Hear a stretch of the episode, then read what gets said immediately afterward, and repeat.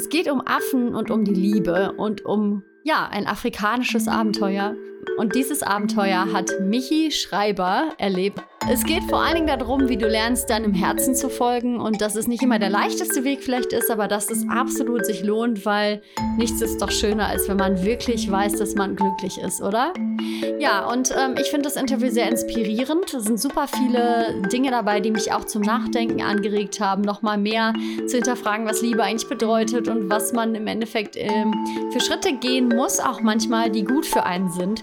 Und ja, ist natürlich auch für alle, die Tiere lieben. Und jetzt sage ich auch nur noch ganz viel Spaß bei diesem tollen, bunten Interview. Hallo Michi. Michi ist Hi. okay, oder? Ja, Michi ja. ist äh, perfekt.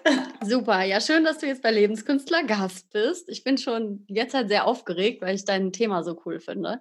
Und ja, also du kannst dir denken, was vielleicht als allererstes kommt. Ähm, vielleicht kennen nicht alle Hörer meines Podcasts dich und es gibt zwar schon ein paar tolle Interviews von dir, aber fass doch einfach mal ganz kurz zusammen. Ähm, du bist die Michi, äh, wie alt bist du, was machst du gerne und einfach mal so ein generell kurzes, ähm, ja, eine kurze Vorstellung von dir. Äh, ich bin Michi, ich bin 24 Jahre jung und äh, in meiner Freizeit hänge ich am liebsten mit Affen ab. Und ich glaube, das ist auch das, was ähm, mich so ein bisschen besonders macht. Denn ich bin Tierschützerin für Affen in Afrika und auch gerade dabei, meine eigene Tierschutzorganisation zu gründen. Und ja, die Affen sind schon so, so mein Merkmal, würde ich mal behaupten. Ja, das stimmt. Okay, wir wollen ja auch über dieses Thema sprechen. Im Endeffekt werdet ihr die Michi jetzt ja wahrscheinlich im Laufe des Gesprächs eh noch ein bisschen besser kennenlernen, weil ähm, genau. ja. Also du hast so, eine coole, so einen coolen Slogan auch schon direkt unter deinen Mails immer. Ähm, es ist ja wie so ein Lebensmotto von dir, oder?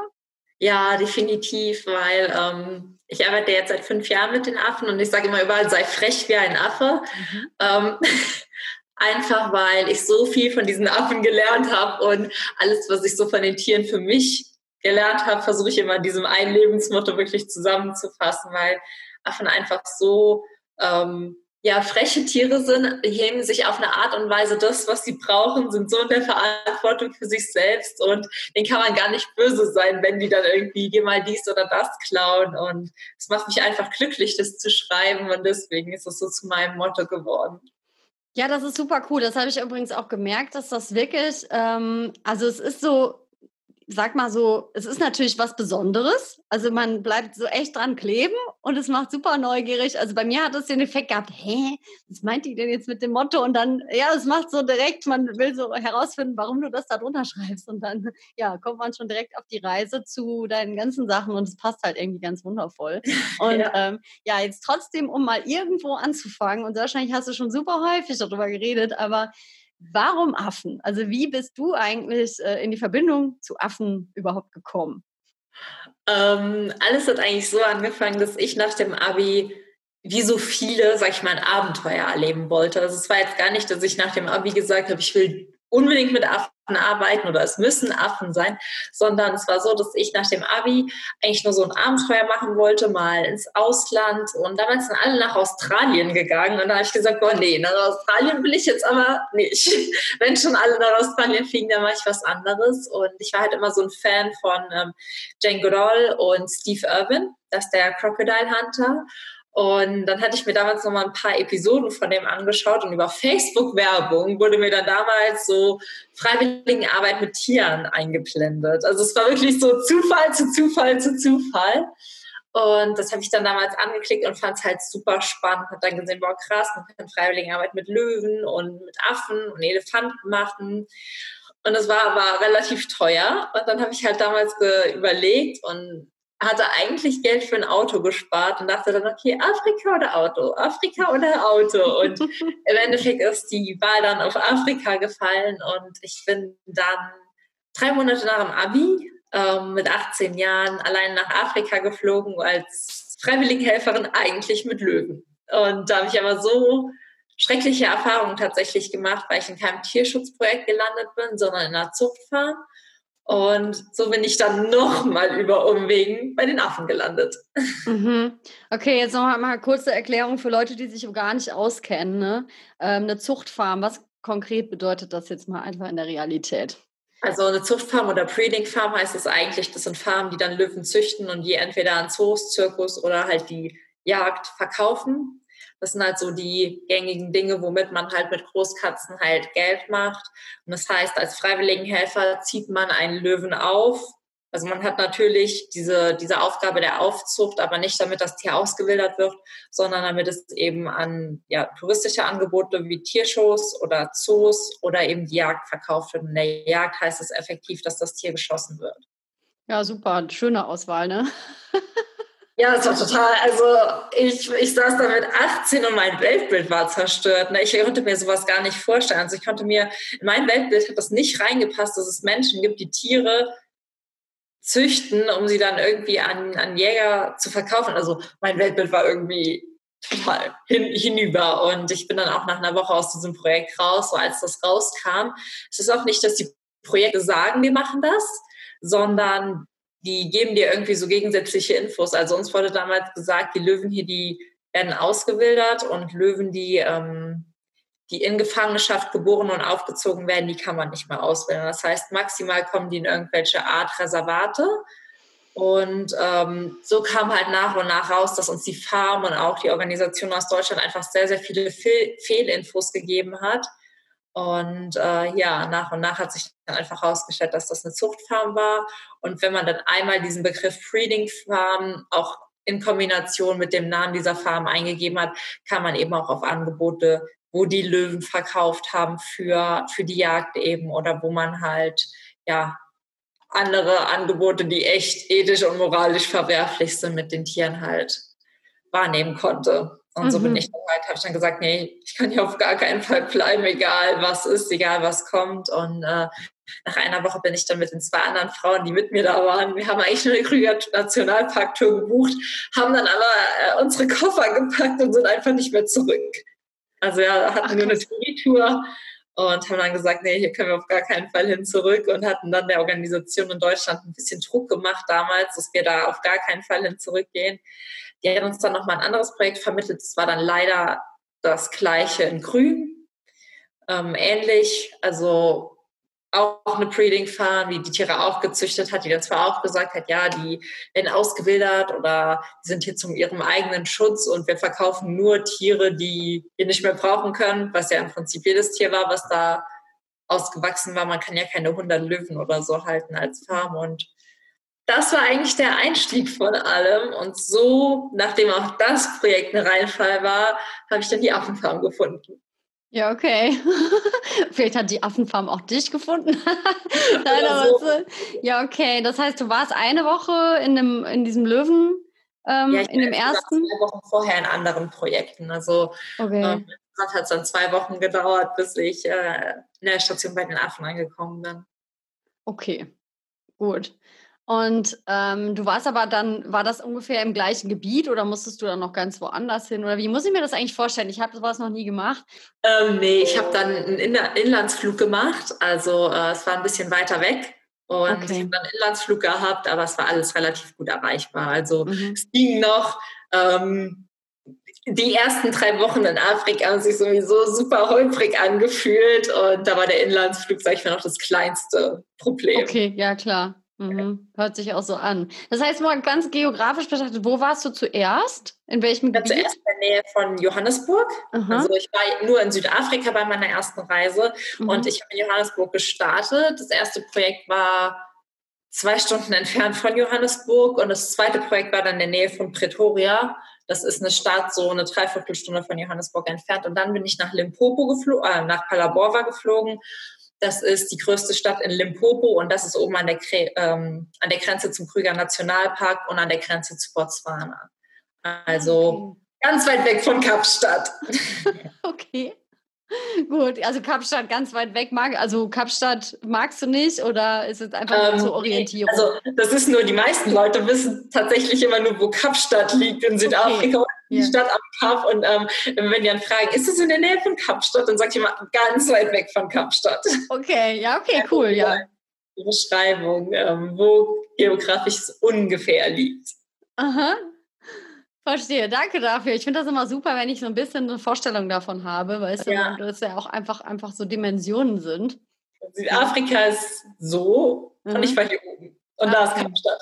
Hm, ja, okay, cool. So, und wie war das denn dann? Du bist dann bei der Affenfarm, heißt auch Affenfarm, ne? Ja, es ist ein Rehabilitation Center, mhm. so okay. heißt es. Und dann mhm. entweder für Primaten oder für Löwen oder für Elefanten. Also, aber ist so Rehabilitation Center auf Deutsch Rehabilitierungsstation. Aber Affenfarm klingt dann noch ein bisschen freundlicher. ja. Ein bisschen leichter auszusprechen auch. Deswegen ja. sage ich immer, Affenstation ist einfach nur das Kurzwort. Ja. Und wie, wie war dein erster Tag oder deine erste Begegnung, wenn du uns mal ein bisschen mit auf deine Reise nehmen kannst, wo du dann zu den Affen angekommen bist? Was für eine Stimmung hattest du? Du hattest ja wahrscheinlich vorher auch noch nicht so richtig Berührungspunkte mit Affen, oder? Ne, ich hatte noch gar keine Berührungspunkte mit Affen mehr oder weniger. Mhm. Und äh, meine erste Ankunft in Südafrika, also in der Affenfarm, in der Affenstation, war auch eher so holprig, weil die war halt super abgelegen, so richtig, richtig im Busch. Und wir hatten halt Lehmhütten, Außenduschen, Außentoiletten und du kommst da irgendwie mit 18 Jahren an und dann sagt dir jemand, ja, hier unten kann man nur Pipi machen, weil hier kommt nicht so viel Wasserspülung und Strom hast du hier auch kein und Internet geht manchmal und geht manchmal nicht und ich kam einfach nur an und dachte mir, oh Gott, wo bin ich hier gelandet? Mhm. Und ähm, meine erste Begegnung mit Affen war auch tatsächlich gar nicht so geil. Ich weiß noch, ich bin dann das aller, am allerersten Tag ähm, habe ich dann so einen Affen kennengelernt, der hieß Tobi. Und ich weiß noch, erst war ich total hin und weg von Tobi. Und dann habe ich aber auch gleich kennengelernt, wie Affen sind, äh, weil er hat an meinem Arm gelegen und mich dann äh, angeschnurrt, so wie, so wie so eine Katze kann man sich das fast vorstellen, war auch eine Bärkatze. Dann lag da und von jetzt auf gleich hat er angefangen zu brüllen, ist mega eskaliert mehr oder weniger, hat mir dann ins Ohr gebissen und ich dachte mir einfach nur so, Gott, wo bin ich hier gelandet, wo bin ich hier gelandet, das ist noch schrecklicher. Und das war mein erster Tag. Und dann habe ich schon gedacht, boah, ich reise ab, ich, ich fliege zurück nach Deutschland, mir ist jetzt alles egal. Und zum Glück habe ich aber dann Barney kennengelernt. Und Barney war ein Affe, mit dem habe ich mich ähm, besser verstanden. Nämlich, der war meinem ersten Morgen. Also man muss auch sagen, ähm, Meerkatzen und Paviane sind auch nochmal weit auseinander. Und meine erste Begegnung war mit einer Meerkatze und die sind genetisch uns sehr viel weiter entfernt als diesen Pavian. Also der Pavian ist wesentlich menschlicher, auch vom Verhalten her. Und Meerkatze kann man sich manchmal auch so ein bisschen wie so ein Eichhörnchen vorstellen. Also ist zwar süß und hat auch so ein bisschen Persönlichkeit, aber nicht wie so ein Schimpanse oder ein Pavian, wo man halt wirklich ganz arg die Verbindung auch herstellen kann, auch vom Verhalten her. Okay. Und dann war aber dann halt ein Pavian und äh, das ist so meine erste große Liebe gewesen tatsächlich. okay, wie alt war Barney, als du ihn kennengelernt hast? Ähm, Barney war, als ich in der Station ankam, wirklich wenige Wochen alt und es war ein Bärenpavian. Der hatte äh, seine Mama und seine Truppe verloren. Also seine Mama, man weiß nicht genau, was mit ihm passiert ist, aber er wurde alleine gefunden und das halt sehr unterernährt. Und er war da wenige Wochen alt. Es war so mein erster Morgen in der Station. Ich weiß noch, ähm, er hat noch in der Nachtbox geschlafen, weil er über Nacht betreut wurde. Und dann kamen die Helfer mit seiner Nachtbox da rein und äh, er war am Schreien wie am Spieß. Und ich weiß noch, dann ging dieses, diese Tür auf von der Box. Er kam rausgesprungen mit seinen wenigen Wochen, war noch so pechschwarz, weil alle Altweltaffen sind schwarz, wenn die vom Fell her schwarz, wenn die auf die Welt kommen. Und dann ist er da über den Boden gehopst und hat mich angeguckt so voll entzückt. Und ich habe ihn angeguckt und war erstmal ganz schockiert, weil ich hatte ja richtig schlechte Erfahrungen erstmal mit Affen gemacht. Und er dachte mir nur so, boah, bevor der Nächste mich beißt, bleib lieber weg von mir. Und er ist mir dann in die Arme gesprungen. Und ich habe ihn dann auch gefangen, aber irgendwie habe ich die ganze Zeit gesagt, kann den bitte jemand anderes holen? Ich bin super überfordert. Und Barney hat aber die ganze Zeit an mir festgehalten. Und ich habe dann zwar versucht, ihn abzugeben. Zum Dank hat er mich dann angepinkelt von oben bis unten. Und irgendwann stand ich einfach nur so da, so mehr oder weniger gebrochen und ich so, okay, hast gewonnen, Barney, ich gebe dir deine Flasche, lass mir nur meine Ruhe und äh, bin dann so total überfordert mit diesem kleinen Männlein im Arm rausgegangen und habe ihn dann gefüttert. Und das war so die erste Lektion, die ich halt auch irgendwie von, von ihm oder von Affen gelernt habe. In dem Moment, als ich diese Situation angenommen hatte und in dem Moment, als ich aufgehört habe, mich zu wehren, ist halt einfach auch bei Barney alles ganz ruhig geworden, er hat aufgehört zu schreien, er hat sich in meinen Arm gekuschelt, habe mich dann mit seinen großen Augen angeschaut. Man muss halt wissen, Pavian haben herzförmige Nasenlöcher. Das ist richtig süß. Und dann lag er da so in meinem Arm, hat so aus einem Fläschchen gegriffen und guckte mich nur so an, so nach dem Motto, so schwer war das doch gar nicht. Ich wollte doch einfach nur in deinem Arm kuscheln. Und da war ich echt hin und weg. Also ich habe ihn dann beobachtet und er ist in meinem Arm eingeschlafen. Und man muss halt auch wissen, Paviane dadurch, dass die uns sehr ähnlich sind, prägen sich eben auch auf Menschen, die die dann als ihre, die als ihre Ersatzmamas annehmen.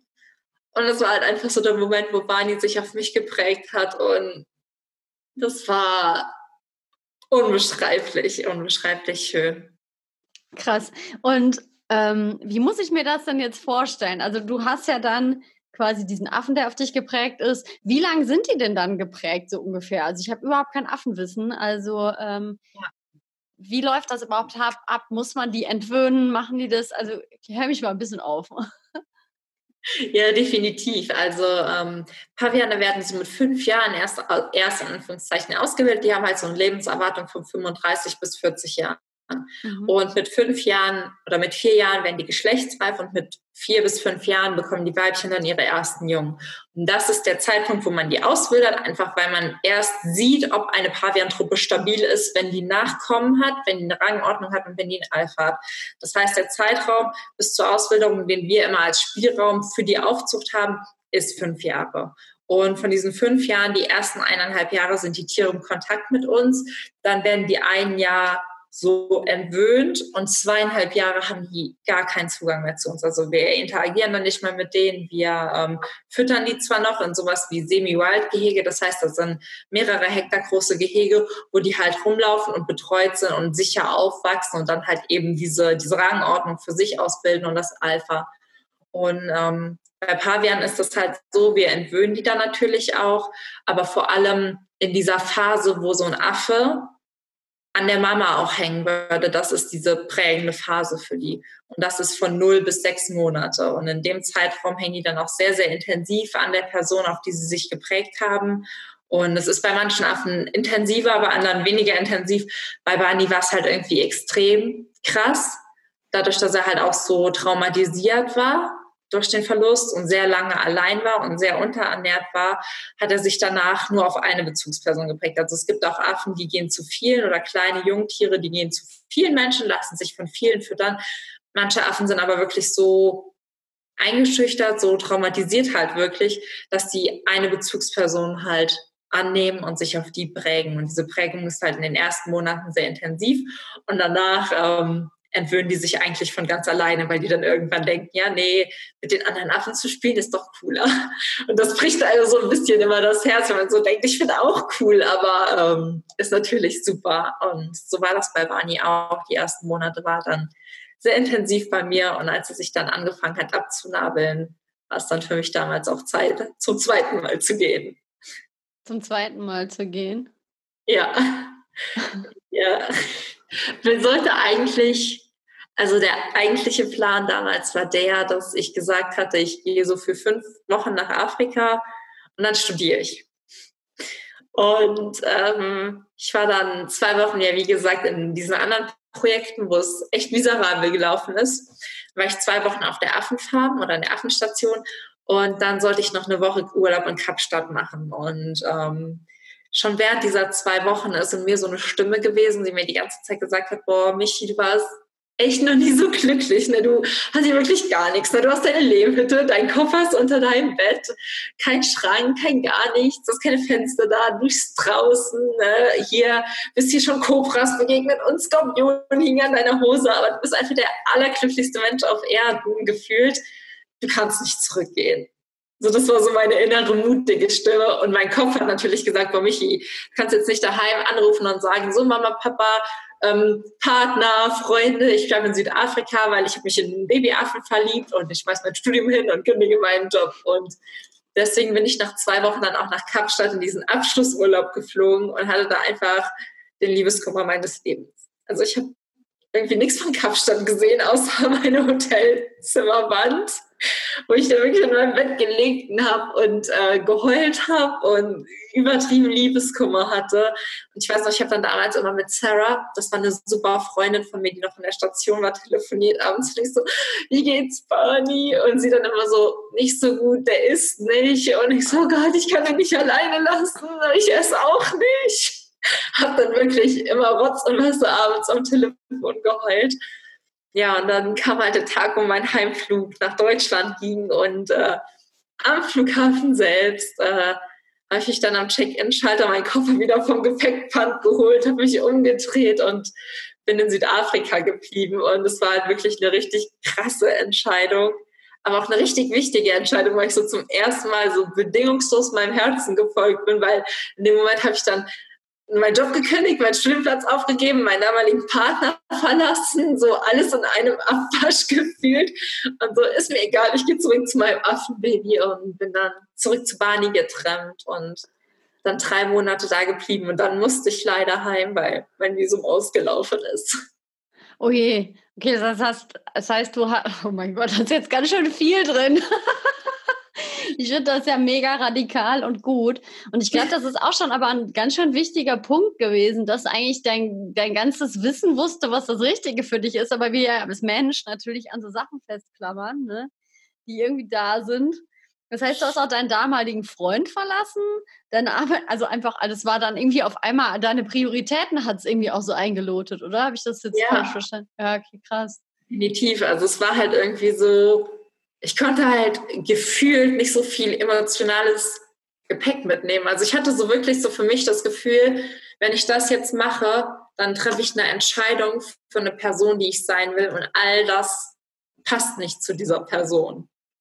Und äh, das ist auch nicht so, dass das leicht war und es ist auch gar nicht so, dass das dann so geblieben ist, denn ähm, das ist, ist, halt wirklich so ein Auf und Ab, wenn man so seinen Herzensweg geht. Und die drei Monate in Südafrika waren halt dann wirklich wie magisch. Und ich habe halt gedacht, ich gehe hier nie wieder weg und bleibe mein Leben lang hier leben. Aber zurück in Deutschland ist natürlich erstmal, stand man dann für seinen Scherbenhaufen, in Anführungszeichen. Also man kommt hier drei Monate später heim und die Welt tritt sich auf einmal ganz anders. Beziehungsweise bei mir war es halt einfach so, dass alle mich so behandelt haben, als hätte ich jetzt gerade voll die Midlife-Crisis gehabt keiner hat es akzeptiert. Ich weiß nur, mein damaliger, also es war wirklich ganz schrecklich. Ich kam hier nach drei Monaten nach Hause.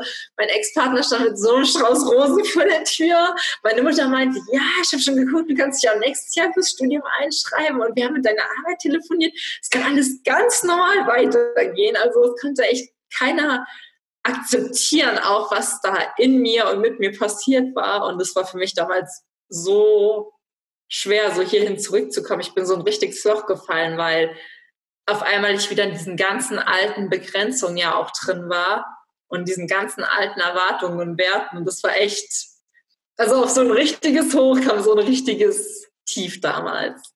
Ja, krass. Okay. ähm, aber wie gesagt, du gehst ja immer noch offensichtlich deinen Weg als Tierschützerin. Trotzdem, ja. ähm, was war in der Zeit für dich so ein Vertrauensgeber? Also woran hast du dich äh, gehalten? Waren das dann die Erinnerungen an, an Barney oder äh, an was? Was war konkret in deinem Kopf? Hattest du so irgendwas, wo du... Ja, also es war wirklich einfach so die Liebe, die halt nicht weggeht tatsächlich. Und auch was ich halt gemerkt habe, ist, wie schlecht es mir tatsächlich halt dann ging. Also ich kam zurück und habe dann ein Jahr hier gejobbt und tatsächlich bin ich dann auch wieder mit meinem Ex-Partner zusammengekommen und habe dieses Studium angefangen. Also bin so voll wieder zurück reingeschlittert. Ähm, ich sage immer, ich habe den Rückwärtsgang dann eingelegt und bin dann nochmal in die falsche Richtung gefahren, so für mich emotional. Und nach einem Jahr ging es mir halt wirklich so schlecht. Also ich war, habe so so viel von meiner Lebensfreude und meinem Lebensmut und meinem Strahlen verloren, dass ich nach einem Jahr wirklich irgendwie in meinem Zimmer damals saß und ich habe geheult und dann habe ich spontan, dann habe ich so einen Urlaubsguru-Newsletter gehabt, äh, der dann sagte, günstige Flüge nach Südafrika für unter 300 Euro. Und dann habe ich wieder meinen Job gekündigt, habe diese Flüge gebucht und bin drei Wochen später nach Südafrika geflogen. Und als ich dann da angekommen bin, war es halt so, dass dadurch, dass ich zu lange gebraucht hatte, ich Barney nicht mehr sehen konnte. Also er war dann in dieser Phase, wo er abgenabelt wurde. Und das war für mich damals so prägend und so schmerzlich und auch so emotional, weil ich kam nur zwei Wochen zu spät. Also zwei Wochen vorher wurde er umgesetzt. Und das war halt der Moment, wo ich gesagt habe, okay, komme jetzt was wolle. Es bleibt ein Teil von meinem Leben. Ich kann das nicht nochmal so verleugnen. Und ab da bin ich dann wirklich jedes Jahr zurückgeflogen. Aber ich brauchte wirklich diese, diese A, schmerzhafte Erfahrung, diesen Moment verpasst zu haben, weil das, das kommt nie wieder. Also wenn die in der nächsten Phase sind, dann muss man die ziehen lassen, weil es wäre ja super egoistisch, dann da reinzugehen und zu sagen, kuschel mich noch mal eine Runde, weil ich mir zu lange Zeit gelassen habe. Das funktioniert halt nicht. Und dann wirklich zu erkennen, für mich, dass Momente, die mir wichtig sind und die für mich in meinem Leben unbezahlbar sind, dass ich die verpasst habe, weil ich versucht habe, den Werten und den Erwartungen anderer zu entsprechen. Und ab da habe ich dann ist dann so langsam, aber sicher dieses, dieses Tierschützer-Image, diese ganzen Ideen, die kamen und ähm, auch dieses Zurückreisen immer mehr gewachsen. Und es hat dann mit einem Blog angefangen und irgendwann mit einem Podcast. Und erst bin ich zwei Wochen zurück, danach bin ich zwei Monate zurück. Und so habe ich mir nach und nach erlaubt, mir mehr Raum für all das zu geben. Und es hat dann wirklich vier Jahre gedauert, bis ich da stehe, wo ich jetzt stehe. Mhm. Das heißt, vor fünf Jahren meintest du, war das, ne? Das erste genau. Mal. Okay, krass. Aber auch eine, eine stetige Entwicklung zu irgendeinem Herzensprojekt ja auch einfach von dir. Das ist total was schön. Ganz was Besonderes finde ich übrigens.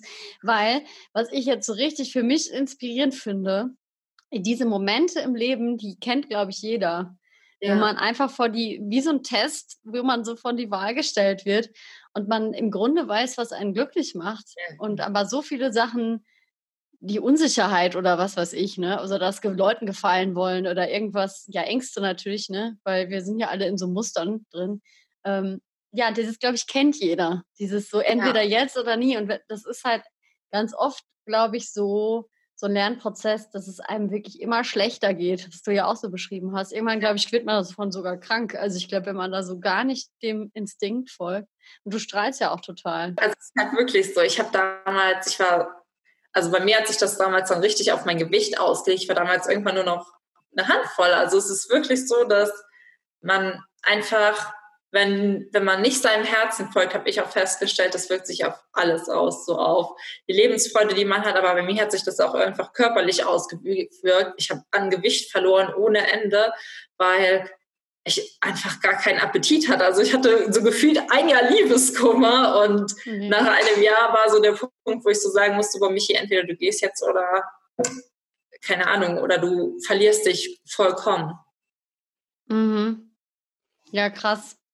Und ähm, dann warst du ja wieder da. Für wie lange warst du dann da? Habe ich das irgendwie, das ist so viel die ganze Zeit. Als du dann wieder zurück bist, für wie lang? Du hattest jetzt den Hinflug ja günstig bekommen, ne? Ja, Hin- und Rückflug. Also ich war dann nur für drei Wochen. Oh, okay. ähm, so, das war so das, was ähm, so damals gesellschaftskonform tatsächlich war. Also ich habe es mir trotzdem noch so gesagt dann zu meinem damaligen Partner, Schrägstrich eigentlich Ex-Partner, mit dem war ich dann immer noch zusammen, habe ich ihm gesagt, ich fliege diesmal nur für drei Wochen und ich komme versprochen auch zurück. Und ähm, bin dann tatsächlich auch zurückgekommen, netterweise. Und danach habe ich aber gesagt, es muss ein Teil von meinem Leben bleiben, weil das war für mich so ein Shift. Ne? Ich bin von hier weggeflogen und habe irgendwie so diese ganze Trauer und diese ganze miese Peter-Stimmung, auch dieses, diesen Mensch, der irgendwie nicht mir entsprochen hat, so alles losgelassen, auch diese Erwartungen, diese Begrenzung, bin in dieses Flugzeug gestiegen und ich bin da gelandet und ich bin in Südafrika, in Johannesburg äh, gelandet und dachte mir nur so, boah, ich erkenne mich kaum wieder. Ich habe mich irgendwie so in diesen zwölf Stunden Flug um 100 Grad gedreht. Und das war halt für mich so eine krasse Erfahrung auch zu sehen, wie gut es mir von jetzt auf gleich wieder geht bei den Affen in dieser Arbeit mit den Tieren, dass für mich halt einfach klar war, wenn ich das nicht mache, dann führe ich irgendwie für mich ein Leben lang ein Leben, wo ich im schlimmsten Fall tatsächlich krank werde. Also wo mich diese Trennung und dieses nicht meine Wahrheit leben und dieses nicht meiner Leidenschaft folgen, obwohl ich ja genau weiß, was mich überglücklich macht, dass ich dann unglücklich und krank werde. Also ich habe ja gesehen, wie es mir nach einem Jahr ging und dann habe ich mir nur gedacht, oh Gott, wenn du das zehn Jahre machst, was wird dann aus dir? Und das war für mich halt wirklich dann so ein richtig krass. Und dann habe ich mir halt nach und nach wirklich erlaubt, den Ganzen immer ein bisschen mehr Raum zu geben. Ja, Okay, ähm, ich meine, wenn man dir jetzt bei Social Media folgt, was übrigens super tolle ähm, Accounts sind, also für alle Zuhörer, wenn du jetzt schon ganz neugierig bist, musst du unbedingt mal reinschauen. Du informierst ja auch immer über die ganzen Affen. Und du bist ja, ja auch inzwischen verheiratet sogar, oder? Und der ja. Mann ist ja, wie ist das denn bitte, um jetzt den ganzen Menschen, die jetzt so, ja, aber die hat ja dann auch den verloren und bla bla bla. Also man hat ja dann auch immer schnell, wenn man selber in so einer Situation gerade ist, vielleicht so ein bisschen, vielleicht kannst du ein bisschen weiter ausholen, was sich da noch gefügt hat, ähm, seitdem du. Ja. Einiges. Also okay. ähm, ich kann auch allen Leuten Mut machen, die irgendeinen verrückten Weg oder eine verrückte Idee haben und denken, boah, ich bin so verrückt, ich finde nie die Person fürs Leben und das ist nicht so.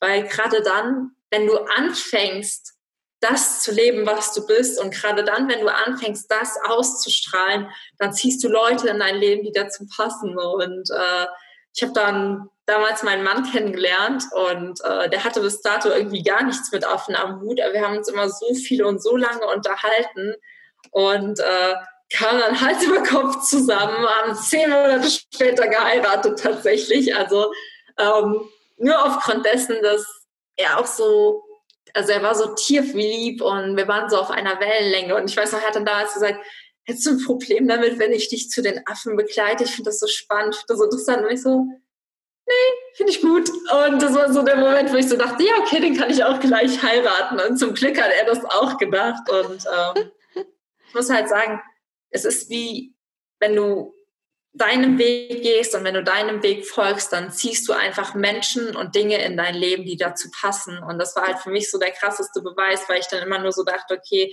entweder ich habe ein glückliches, entweder ich ziehe nach Afrika oder ich bin unglücklich und entweder ich habe die Affen oder ich habe vielleicht eine Partnerschaft, aber das fügt sich alles zusammen, wenn man sich traut. Und mittlerweile habe ich halt einen Mann, der mich in allem so unterstützt und auch nur durch diese Partnerschaft hatte ich halt dann nochmal die Möglichkeit oder habe mir selbst den Raum aufgemacht, ähm, noch viel mehr aus der Vision werden zu lassen, weil bis vor Marc war es halt dann dieser Blog und dieser Podcast und ähm, ja, ein paar Gespräche manchmal mit Regionalzeitungen, aber doch alles sehr begrenzt. Und ich weiß noch, als ich dann ähm, mit Marc zusammenkam, habe ich ihm irgendwann gesagt, ja, eigentlich will ich daraus mehr machen.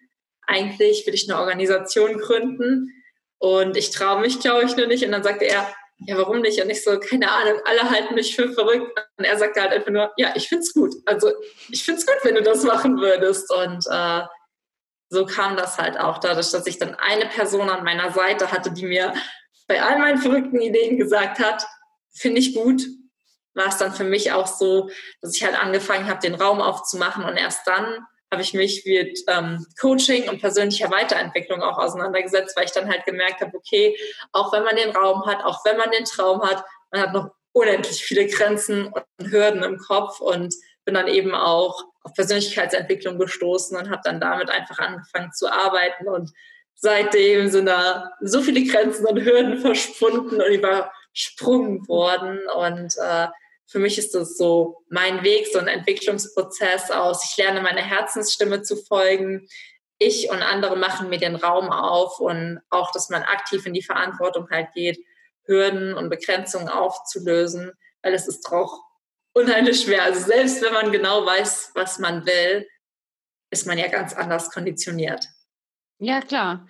Ja, du hattest ganz oft das erwähnt mit dem, mit was die anderen Leute denken. Das kenne ich ja zum Beispiel auch. Und es sind ja auch Leute, die man nicht enttäuschen will, ne? Die man ja, ja mag und wo man einfach Angst hat, sind die dann schlecht weg? Also zumindest kenne ich das auch von ja. mir.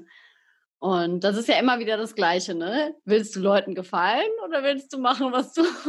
Aber im Endeffekt, jetzt hast du ja den Mann an deiner Seite und der dann sogar sagt, ich finde das gut, wenn du das machst. Das heißt, dass mal auf einmal jemand mal nicht so reagiert, ne? Ja, und das öffnet halt einen Raum. Ne? Das war so für mich, das war so, als hätte der mich umgetopft. Ich sage immer, das ist, als hätte Marc mich umgetopft. Ne? Als wäre ich halt vorher so eine Pflanze, so ein Apfelbaum in so einem, so einem Pflanzkübel gewesen und da habe ich dann meine kleinen Äpfelchen vielleicht wachsen lassen, aber es war begrenzt. Und mit Marc war es einfach so, als hätte der mich auf so eine große Weide umgetopft und mir halt einfach erlaubt zu wachsen, wie groß ich wachsen will. Und ähm, dadurch, dass er den Raum aufgemacht hat und dadurch, dass ich dann auch angefangen habe, so ein bisschen die Grenzen immer weiter aufzumachen. Also vorher bin ich ja schon über viele gesprungen in meinem Herz gefolgt.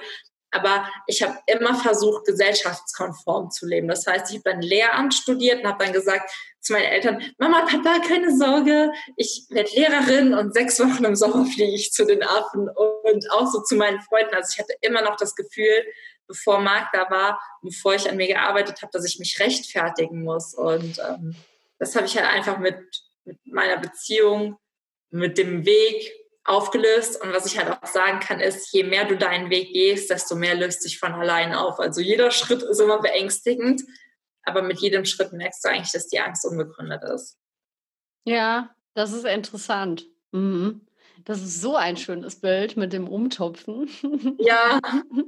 Das finde ich jetzt kann ich total nachvollziehen. Ja, cool. Das heißt, ihr macht das jetzt auch ein bisschen zusammen, ne? Oder? Ja, genau. Okay. Wofür steht denn, also was ist so, also was genau ist denn, du bist noch in der Gründungsphase oder wie, wo stehst du da gerade? Genau, ähm, meine Idee damals war, eine Organisation für nachhaltige Freiwilligenarbeit und Tierschutz zu gründen. Das heißt, ich wollte halt Tierschutzstationen im Ausland ähm, unterstützen, also so Stationen wie das Affenprojekt, in dem ich war, und halt eine Organisation gründen, die eben Projekte besucht, die nachhaltig sind. Weil ich ja die schlechte Erfahrung gemacht habe, ich wurde vermittelt in eine Breeding Farm, dann sitzt man am anderen Ende der Welt und hat einfach sehr viel Geld verloren. Und das fand ich halt extrem krass. Und damals habe ich dann in einem Projekt, wo ich war, gesagt, ja, ich habe halt die Idee, nachhaltige Freiwilligenprojekte aufzubauen und auch zu vermitteln, wenn die sind. Das heißt, ich als Organisation fliege runter, prüfe die, baue gegebenenfalls, wenn noch keine Projekte vorhanden sind, die Mitstationen auf, gucke halt, was brauchen auch Helfer, die da hinkommen. Und die waren halt super begeistert, weil die halt sagten, das finden wir richtig gut, weil wir halt einfach wissen, du warst hier, du kennst dich mit Affen aus. Das heißt, die kennen mich, ich kenne die. Und ich kann auch Menschen, die dann vor Ort mithelfen wollen, ja viel bessere Infos geben und auch ganz andere Projekte vermitteln als jemand, der vielleicht nie vor Ort war. Denn das war einfach das Problem bei meiner Organisation damals. Sie hatte diese Löwenfarm nie besucht, ist davon ausgegangen tatsächlich, dass das ein Tierschutzprojekt ist. Aber dadurch, mhm. dass nie jemand da war, konnten die nicht wissen, dass es nicht so ist. Und äh, trotzdem habe ich dann einfach gesagt, ich finde, es irgendwo die Verantwortung von einer Organisation, wenn die vermittelt, zu wissen, wo die die Leute hinschicken. Und das ist aber scheinbar gar nicht so geläufig oder klar. Ich habe dann sehr viele Organisationen damals angefragt und gar keine oder schwammige Antworten erhalten über Prüfungen von Projekten und wann die da waren und wie die Prüfungsstandards sind. Und da habe ich gesagt, das kann nicht sein, wenn es doch keine Organisation gibt, die das so macht, die sich damit auskennt, dann muss ich meine eigene gründen. Und das war tatsächlich die Idee, die kam. Und das ist auch das, wo wir jetzt dran sind. Und ich bin dann auch Anfang dieses Jahres nach Südafrika schon geflogen und äh, habe da Projekte besucht, musste aber dann aufgrund von Corona heimkommen. Und deswegen ist ja auch aktuell keine freiwillige Arbeit im Ausland möglich, weil die internationalen Grenzen sind halt einfach ja noch zu. Und deswegen sind wir, sage ich mal, noch in der Gründungsphase, weil ich noch gewisse Projekte besuchen und prüfen muss, auch weil wir noch gar keine Leute vermitteln können, weil keine Flüge gehen. Ja, ja, klar, okay. Das macht ja total Sinn. Ähm, das bedeutet aber auch, dass wenn man jetzt Freiwilligenhelfer ist, man schon auch äh, investiert. Ne? Also man ist ja nicht, das ist ja immer so eine Sache, wo ich zum Beispiel das auch überhaupt nicht so durchdacht hatte. Das kostet ja, ja auch sogar gar nicht wenig Geld, ne? wenn ja. man äh, in so eine Station möchte. Was, womit muss man denn da ungefähr rechnen, wenn man jetzt so denkt, hey, da habe ich mal Bock drauf? Also was ist so also realistisch?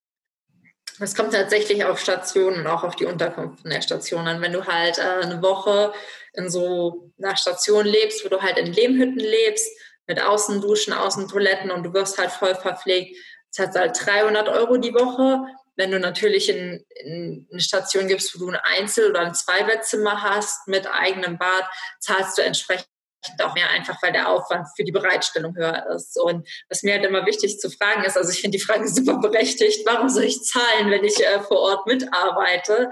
Das habe ich mich beim ersten Mal auch gefragt. Mir ist da immer nur wichtig zu sagen, man zahlt einfach dadurch, dass die Stationen ehrenamtlich sind. Die haben halt keine staatliche Subventionierung die finanzieren sich durch Spenden und eben durch die Gelder von den freiwilligen Helfern. Und äh, das sind halt häufig selbst Leute, die da irgendwie damals ihr letztes Hemd und alles gegeben haben, um sowas aufzubauen. Und die können sich einfach nur durch A, die Hilfe und auch B, durch das Geld von den freiwilligen Helfern finanzieren. Und wenn man halt Freiwilligenhelfer werden will, ist, glaube ich, so volles Commitment einfach gefordert, dass man halt sagt, okay, das will ich mit meinem also das will ich insofern unterstützen, dass ich für mich selbst aufkomme und man muss auch ehrlich sein, ein Teil von dem Geld, was man halt zahlt, wird auch für das Essen von den Tieren und für die Instandhaltung von der Farm genutzt, weil wenn man 600 Affen hat und einmal sieht, was die an einem Morgen vertilgen, was das für Berge an Bananen sind, da fragt man sich sowieso, wie das überhaupt möglich ist, dass so Stationen funktionieren und irgendwie am Laufen gehalten werden. Und dann sieht man auch was ganz anderes, was mit seinem Geld passiert. Dann hat man auf einmal einen Bezug dazu und weiß, ich komme hier für mich auf, aber ich komme gerade auch für meinen Schützling auf und dafür, dass der eines Tages in Freiheit leben kann. Mhm. Ja, total cool, dass du das nochmal so erklärst. Es ist halt natürlich so, dass, ähm, ja, da bist du wieder bei dem Punkt. Es gibt bestimmt auch viele junge Menschen, die wirklich dann erstmal ewig sparen müssten oder das war super. Und das ist halt schade. Ist das auch ähm, irgendwie, gibt es da Möglichkeiten irgendwann mal in weiter Zukunft, aber so eine Art Stipendium auch für, oder ich weiß nicht, was man da alles so machen könnte für ähm, solche Sachen. Also es gibt Spenden für die Affen sehr wahrscheinlich, ne? Aber gibt es sowas auch? Ja, wahrscheinlich ähm, nicht, ne? Ähm, gibt tatsächlich keine, also ich habe noch kein Stipendium gefunden, ähm, was sowas fördert. Ähm, und auch vom, vom Staat her oder so ist das relativ niedrig angesehen. Also, um das nur zu sagen, wenn man auch Freiwilligenhelfer wird, dann kriegt man auch kein Kindergeld mehr weiter, weil der Staat halt dann sagt, solange du dann im Ausland irgendwas machst, streichen wir dir das Kindergeld. Das war damals mega schrecklich für mich, als ich nach drei Monaten heimkam, haben die mir damals so einen Brief geschickt. Ja, Frau Stolz, ist ja schön, dass Sie sich im, also ich hatte damals so einen anderen Nachnamen, ist ja schön, dass Sie sich im Ausland engagiert haben, aber das Kindergeld hätten wir jetzt gerne zurück, was Sie während der Zeit bekommen haben. Und ich so, echt, warum? Und die so, ja, Freiwilligenarbeit im Ausland unterstützen wir, im EU-Ausland, also weiter als EU unterstützen wir nicht. Und ähm, es gibt auch tatsächlich keine Stipendien, ähm, weil das irgendwas ist, was so an sich nicht gefördert wird, weder vom Staat noch von irgendwelchen Firmen. Ich habe für mich halt irgendwann den Traum, dass ich, sage ich mal, ähm, dass einmal im Jahr irgendwie einer Person, das ist sowas, was auf meiner Bucketlist tatsächlich steht, über meine Organisation halt einfach finanzieren zu können, weil ich halt einfach weiß, ähm, dass ich Glück hatte, dass ich in meiner Jugend viel gearbeitet habe, dass ich als Jugendlicher die, so den Traum hatte, wenn ich 18 bin, will ich ein Auto haben. Und das hat mir das halt ermöglicht, das zu machen. Aber für alle anderen, die sich vielleicht nicht vorher ähm, Autogeld weggespart haben, ist das halt einfach echt eine Stange Geld. Und äh, ich von mir auch weiß, dass Eltern da auch nicht immer bereitwillig sind, das einfach zu unterstützen, weil die Angst haben und auch den Sinn darin nicht erkennen. Und äh, es hängt an meiner Vision Door. Ich habe so eine Tür, an der meine Träume hängen, damit ich immer morgens in meine Zukunft spaziere, wenn ich aus dem Haus gehe. Und das ist halt unter anderem einfach der Wunsch, dass ich sowas irgendwann mit meiner Organisation halt einmal im Jahr finanzieren kann, weil ich weiß, dass äh, das eine lebensverändernde Erfahrung sein kann, vor allem vielleicht für Leute, die es sich nicht leisten können und die auch von Haus aus nicht unterstützt werden. Und hoffe halt einfach so jemandem da neue Möglichkeiten mit eröffnen zu können. Aber das ist so ein vermutlich fünf-Jahres-Projekt. Ja, aber du hast ja coole, ähm, du bist ja sehr committed. Also das ja, ist ja wirklich eine Commitment-Frage. Also manche Dinge im Leben sind einfach, entweder willst du es oder du willst es nicht. Ja. Ne? Also es ist manchmal schon so, klar. Also sicher, ne? ist jetzt immer leichter gesagt als getan. Aber ja, und ähm, wenn man jetzt aber quasi deine Organisation, wo würde man jetzt mitbekommen, sobald du Spenden sammelst oder irgendwas kann man jetzt vielleicht schon machen? Gibt es da Möglichkeiten, bevor ich das irgendwie vergesse, dass ich das in die Shownotes packen kann oder irgendwie verlinken kann, wo man mal immer gucken kann, ob du was hast? Ähm, was wir halt aktuell haben, äh, sind Affenpatenschaften. Also man kann die, ähm, man kann Link und Rosie und Ella und Toni, das sind die Affen, die aktuell zur Patenschaft ausstehen und äh, die kenne ich auch alle. Fange jetzt gar nicht erst an, von denen zu erzählen, sonst äh, wird das hier ein dreistündiger Podcast. Auf jeden Fall kann man ähm, für einen dieser Patenkinder, für einen dieser Affen eine Patenschaft übernehmen. Und Patenschaften sind einmalig und kosten halt einmalig 50 Euro und damit kommt man dann für einen Teil von Essen, Unterkunft, Verpflegung, medizinischer Versorgung auch. Und so ist es dann so, dass ganz viele Paten den jeweiligen Affen auf seinem Weg in die Freiheit unterstützen. Man sieht dann auch auf unserer Homepage, wie viele Patenkinder wir haben, wie viele Paten schon gefunden wurden und bekommt halt als Pate dann auch ähm, einmal ein Zertifikat und Affengrüße. So ein liebevolle Affenpost schicke ich dann immer zu. Und man bekommt auch Updates, wenn der Affe jetzt in die nächste Phase geht, wenn seine Ausbildung startet und kann den halt so einfach auf seinem Weg in die Freiheit begleiten. Wow, das finde ich mega cool. Also für 50 Euro geht das schon. Ja, also einmalig. Also das hatten wir halt ähm, gefragt, weil die Leute, also ich hatte vorher eine Umfrage gemacht und die meisten Leute fanden es halt blöd, irgendwas monatlich zu machen und äh, haben dann lieber gesagt, lieber was Einmaliges, dann kann man es auch verschenken ähm, zum Geburtstag. Und ich sage immer, bei Kindern, ich besonders toll finde, kriegen Kinder immer so ein Kindergeschenk dazu, haben wir uns so einfallen lassen. Und es ist halt wirklich dann einfach leichter für die Leute gewesen. Da haben wir uns einfach den Bedürfnissen von denen angepasst und äh, genau einmalig und dann bekommt man immer ab und an Affen-Updates und äh, nimmt so einfach am Leben von einem meiner vier Schützlinge teil.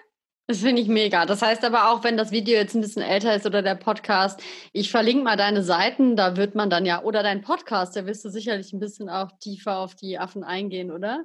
Ja, ich habe für jeden Affen so eine Liebesgeschichte aufgenommen im Podcast, so, damit sich einfach jeder anhört, wie die sind, weil die sind wirklich so unterschiedlich. Ähm, alle vier, ich habe sie halt bewusst die vier ausgesucht, weil die so charakterlich so jeder so seine ganz eigene Geschichte hat. Also Rosie war zum Beispiel der Affe, der Marc und meine Flitterwochen ruiniert hat.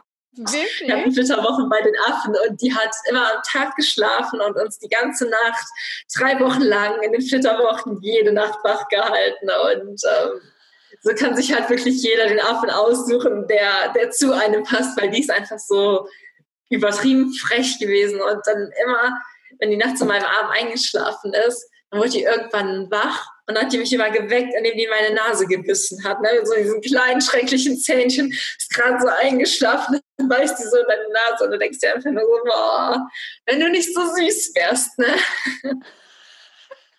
Das hört sich aber auch wirklich geil an. okay, das bedeutet ja aber auch, ähm, ich finde das so geil. Ich, äh, boah, ich muss aufpassen, ich könnte jetzt hier wahrscheinlich noch einen dreistündigen Podcast mit dir aufnehmen. aber ähm, Du, mit da, da sind wir jetzt ja direkt wieder bei deinem Slogan, ne? Sei frech wie ein Affe. Ja, definitiv.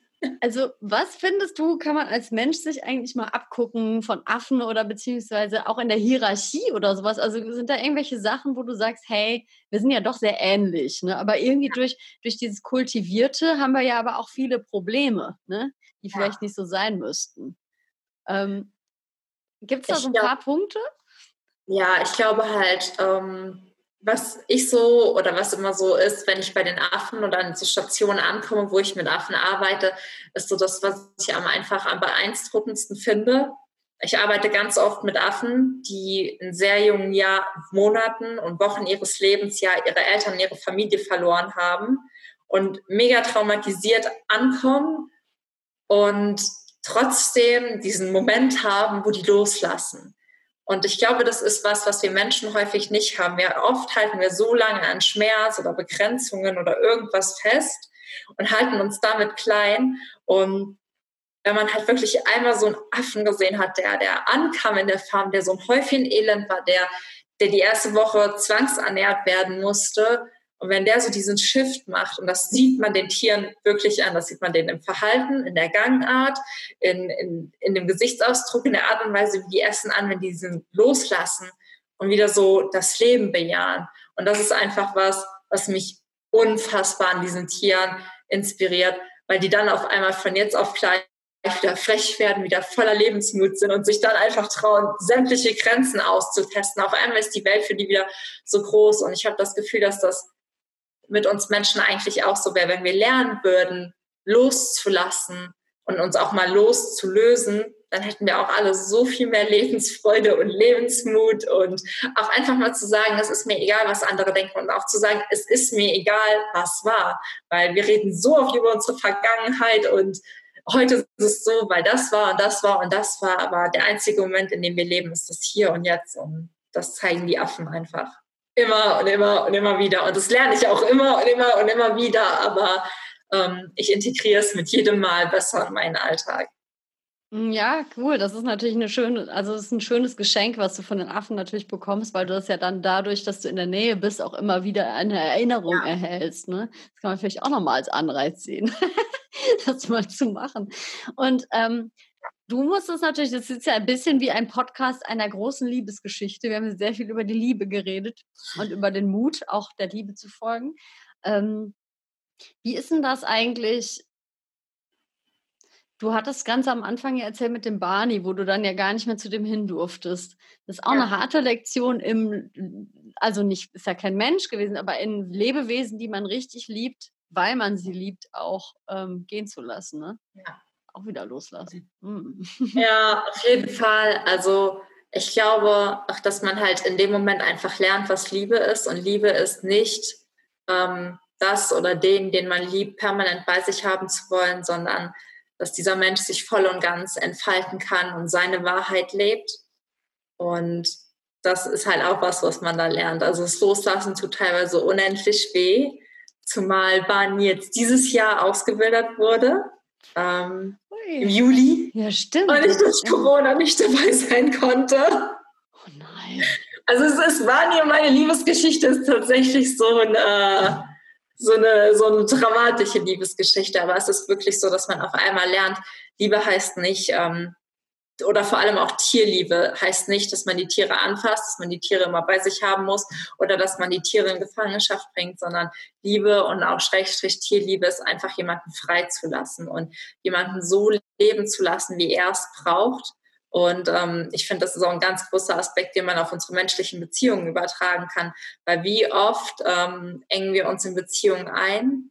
Wie oft stellen wir Erwartungen an unseren Partner, die der nicht erfüllen kann? Und wie oft bringen wir unseren Partner auch in die Verantwortung, uns glücklich zu machen? Und äh, ich sage immer, Barney und ich ähm, haben uns gegenseitig ausgebildet, weil er ist definitiv nicht dieser dieser kleine Krönörbs, der so traumatisiert und unterernährt war, wenn ich sehe, ich habe natürlich Bilder bekommen, was aus ihm heute für ein Männchen geworden ist, der durch die Wildnis streift und wie mutig und groß und stark der geworden ist, dann weiß ich halt einfach auch, dass ich genau diesen Prozess mit ihm durchlaufen habe und wir haben uns einfach gegenseitig ausgebildet und das ist die Art und Weise, wie man einfach lieben sollte.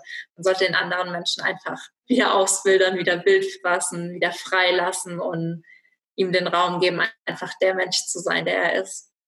Okay. Ich glaube, ich werde mir diese Folge immer wieder anhören, wenn ich auf einmal irgendwie, ich bin ja auch verheiratet, wenn ja. ich an eine Phase kommen sollte, wo ich auf einmal Schiss kriege, dass was ist, wenn er irgendwann geht oder wenn, ich meine, sowas ist ja definitiv, ich ja. glaube, es ist schon menschlich, dass mal sowas auch mal da ist. Klar. Das ist es bei mir schon so. Obwohl das im ja, Grunde klar. Aber das ist irgendwie gerade voll gut. Ich muss mir das unbedingt immer wieder, wenn ich so eine Phase habe, werde ich mir diese Folge anhören. Auf jeden Fall. Also Marc und ich, wir sind ja auch teilweise Wochen getrennt und äh, das war aber erfordert ja auch einfach mega viel ähm, Vertrauen und mega der Lernprozess. Aber man merkt halt einfach, man lernt nie aus im Leben und es kommen halt immer neue Herausforderungen und an allem wächst man halt einfach nur und an allem wenn man seinen Weg geht, lernt man halt auch die Werte des Lebens so ein bisschen besser kennen. Und äh, ich sage dann immer, ich weiß nicht, vielleicht arbeitest du auch mit dem Begriff, ich sage dann immer, ich finde dann immer ein bisschen mehr zu meinem höchsten Selbst mit jeder Herausforderung, die kommt.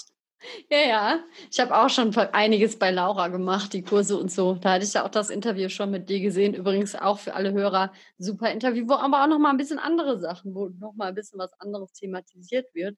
Also ja. sicherlich, genau. Gut. Ähm, also mal ganz im Endeffekt, glaube ich, wäre das jetzt ein guter Abschluss. so von der Länge her. Ähm, trotzdem was ich total cool finden würde für alle Hörer, die jetzt gerade zuhören, wenn ihr Fragen haben solltet, die jetzt wirklich die Affen betreffen, dann könnt ihr ja sehr wahrscheinlich einfach auch mal ähm, einfach einen Kontakt. Wo kontaktiert man dich am besten? Bei Instagram ja. oder? Also ja, ich glaube, das gängigste im Moment ist halt soziale Medien, Instagram, halt Affis Adventures, so heißt ähm, der ganze Blog, die ganze Homepage oder auch über die Homepage affisadventures.de. Und da findet man dann halt auch einfach ähm, Affenpatenschaften, wann man mithelfen kann, wird da geben, Podcast, Blog, also alle Infos, die man braucht, ob man jetzt alleine verreisen will, ob man mit uns verreisen will, ob man eine Pate werden will, ob man einfach nur Lust hat, Affengeschichten zu hören. alles da. Mhm. Ja, die Affengeschichten, da bin ich ziemlicher Fan jetzt schon von. Diese Kurzclips meinst du auch, ne? Wo du immer was erzählst ja. und dann so kleine Videos einblendest, ne? Meine Wildlife Services. Ja, super cool. Also wenn dich das jetzt auch so begeistert hat von den ganzen Geschichten, da findest du ganz viel und vor allen Dingen glaube ich auch, ist vielleicht nicht uninteressant einfach ähm, für dich, auch für deinen Podcast, ne? wenn jetzt irgendwie noch total viele Fragen offen sind. Ähm, ja. ja. Oder wir müssen noch mal eine zweite Runde machen. Aber ich würde sagen, genau, also einfach Fragen schicken und ähm, genau, ich finde es total cool. Möchtest du denn noch irgendetwas den Zuhörern ähm, sagen, was jetzt irgendwie dir noch kommt, was jetzt noch wichtig wäre, was zu dem passt, wo wir, was wir thematisiert hatten? Hast du da noch das Bedürfnis? Ich glaube, es gibt nur einen Satz und ähm, oder eine Intention, die ich halt Leuten mit auf den Weg geben will, und das ist halt einfach Folge deinem Herzen. Dann, wenn du deinem Herzen folgst, dann ergibt sich alles, weil dein Herz kennt den Weg dein Herz weiß, wo es hingehen soll. Und das ist einfach nur, was ich den Leuten wirklich immer mit auf den Weg geben will, vor allem mit meiner Geschichte. Weil ich glaube, wenn wir alle dem Herzen folgen, dann wird die Welt ein besserer Ort. Ja, das stimmt. Das stimmt. Es ist auch übrigens, ähm, kannst du vielleicht bestätigen, ob du es auch so erlebst, aber so, ähm, das gibt ein richtiges Körpergefühl, also dem Herzen voll. Man kriegt so ein bisschen Herzklopfen, aber man hat das Gefühl, es öffnet sich eher. Wenn ja. man in den Kopf geht und in die Enge geht, dann ist es eher der Schritt, den man eher nicht machen sollte. Kannst du das ja. bestätigen?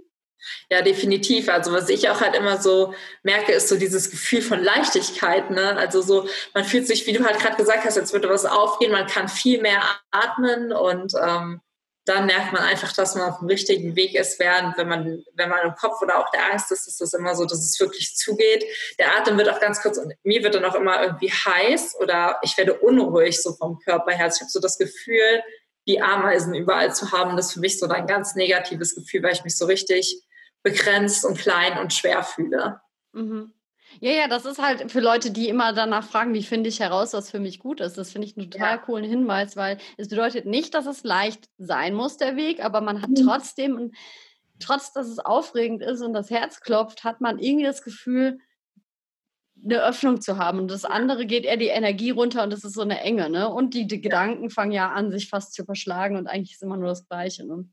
Also das so stimmt. als nur so als, das kommt mir jetzt gerade noch zu deinem Satz, weil ähm, falls jetzt dann die Leute genervt sein sollten, weil viele Leute diesen Satz, glaube ich, schon häufiger gehört haben. Ne? So Folge ja. deinem Herzen, aber viele Leute sagen, hey, ich weiß aber ja gar nicht. Ne? Und das sind, glaube ich, so coole Sachen, wo man wirklich einfach erstmal vielleicht wieder lernen muss, auf den Körper zu achten. In, ja. in so kleinen Momenten auch im Leben. Ne? Definitiv. Und dann wird schon alles gut. Doch, glaube ich auch auf jeden Fall. Ja, Herzenvolk, dann wird es super einfach. Also nein, es wird nicht einfach, es wird richtig mhm. heavy, aber es wird geil. ja, genau. Also es ist ja so, ich glaube, keiner dieser Wege ist einfach. Nee. Es ist, es ist ja auch eine Illusion. ja, super cool. Du, Michi, ähm, ich habe mich mega gefreut, mit dir diesen Podcast aufzunehmen. Ich habe mich auch gefreut. Also danke, dass du meine Anfrage angenommen hast, dass ich zu dir kommen durfte. Das hat mich richtig gefreut. Also nur vielen, vielen Dank. Ja, es ist mir eine Ehre. Also wie gesagt, für Tiere und das Thema, also ich finde es mega, mega cool. Ja, ähm, wenn du auch freiwilligen Helferin werden möchtest, vielleicht gibt es ja schon in Wälde die Möglichkeit, über deine Organisation dann sogar was machen zu können. Da würden wir uns auf jeden Fall freuen. Sehr cool. Gut, dann wünsche ich euch jetzt allen ein schönes Wochenende. Ich komme ja, die Sendung kommt immer freitags. Das ist immer so ein kleiner Wochenendimpuls. Und ja, danke, liebe Michi, für alles, was du gesagt hast. Ich danke dir und wünsche euch allen noch ein schönes Wochenende. Ciao. Ciao.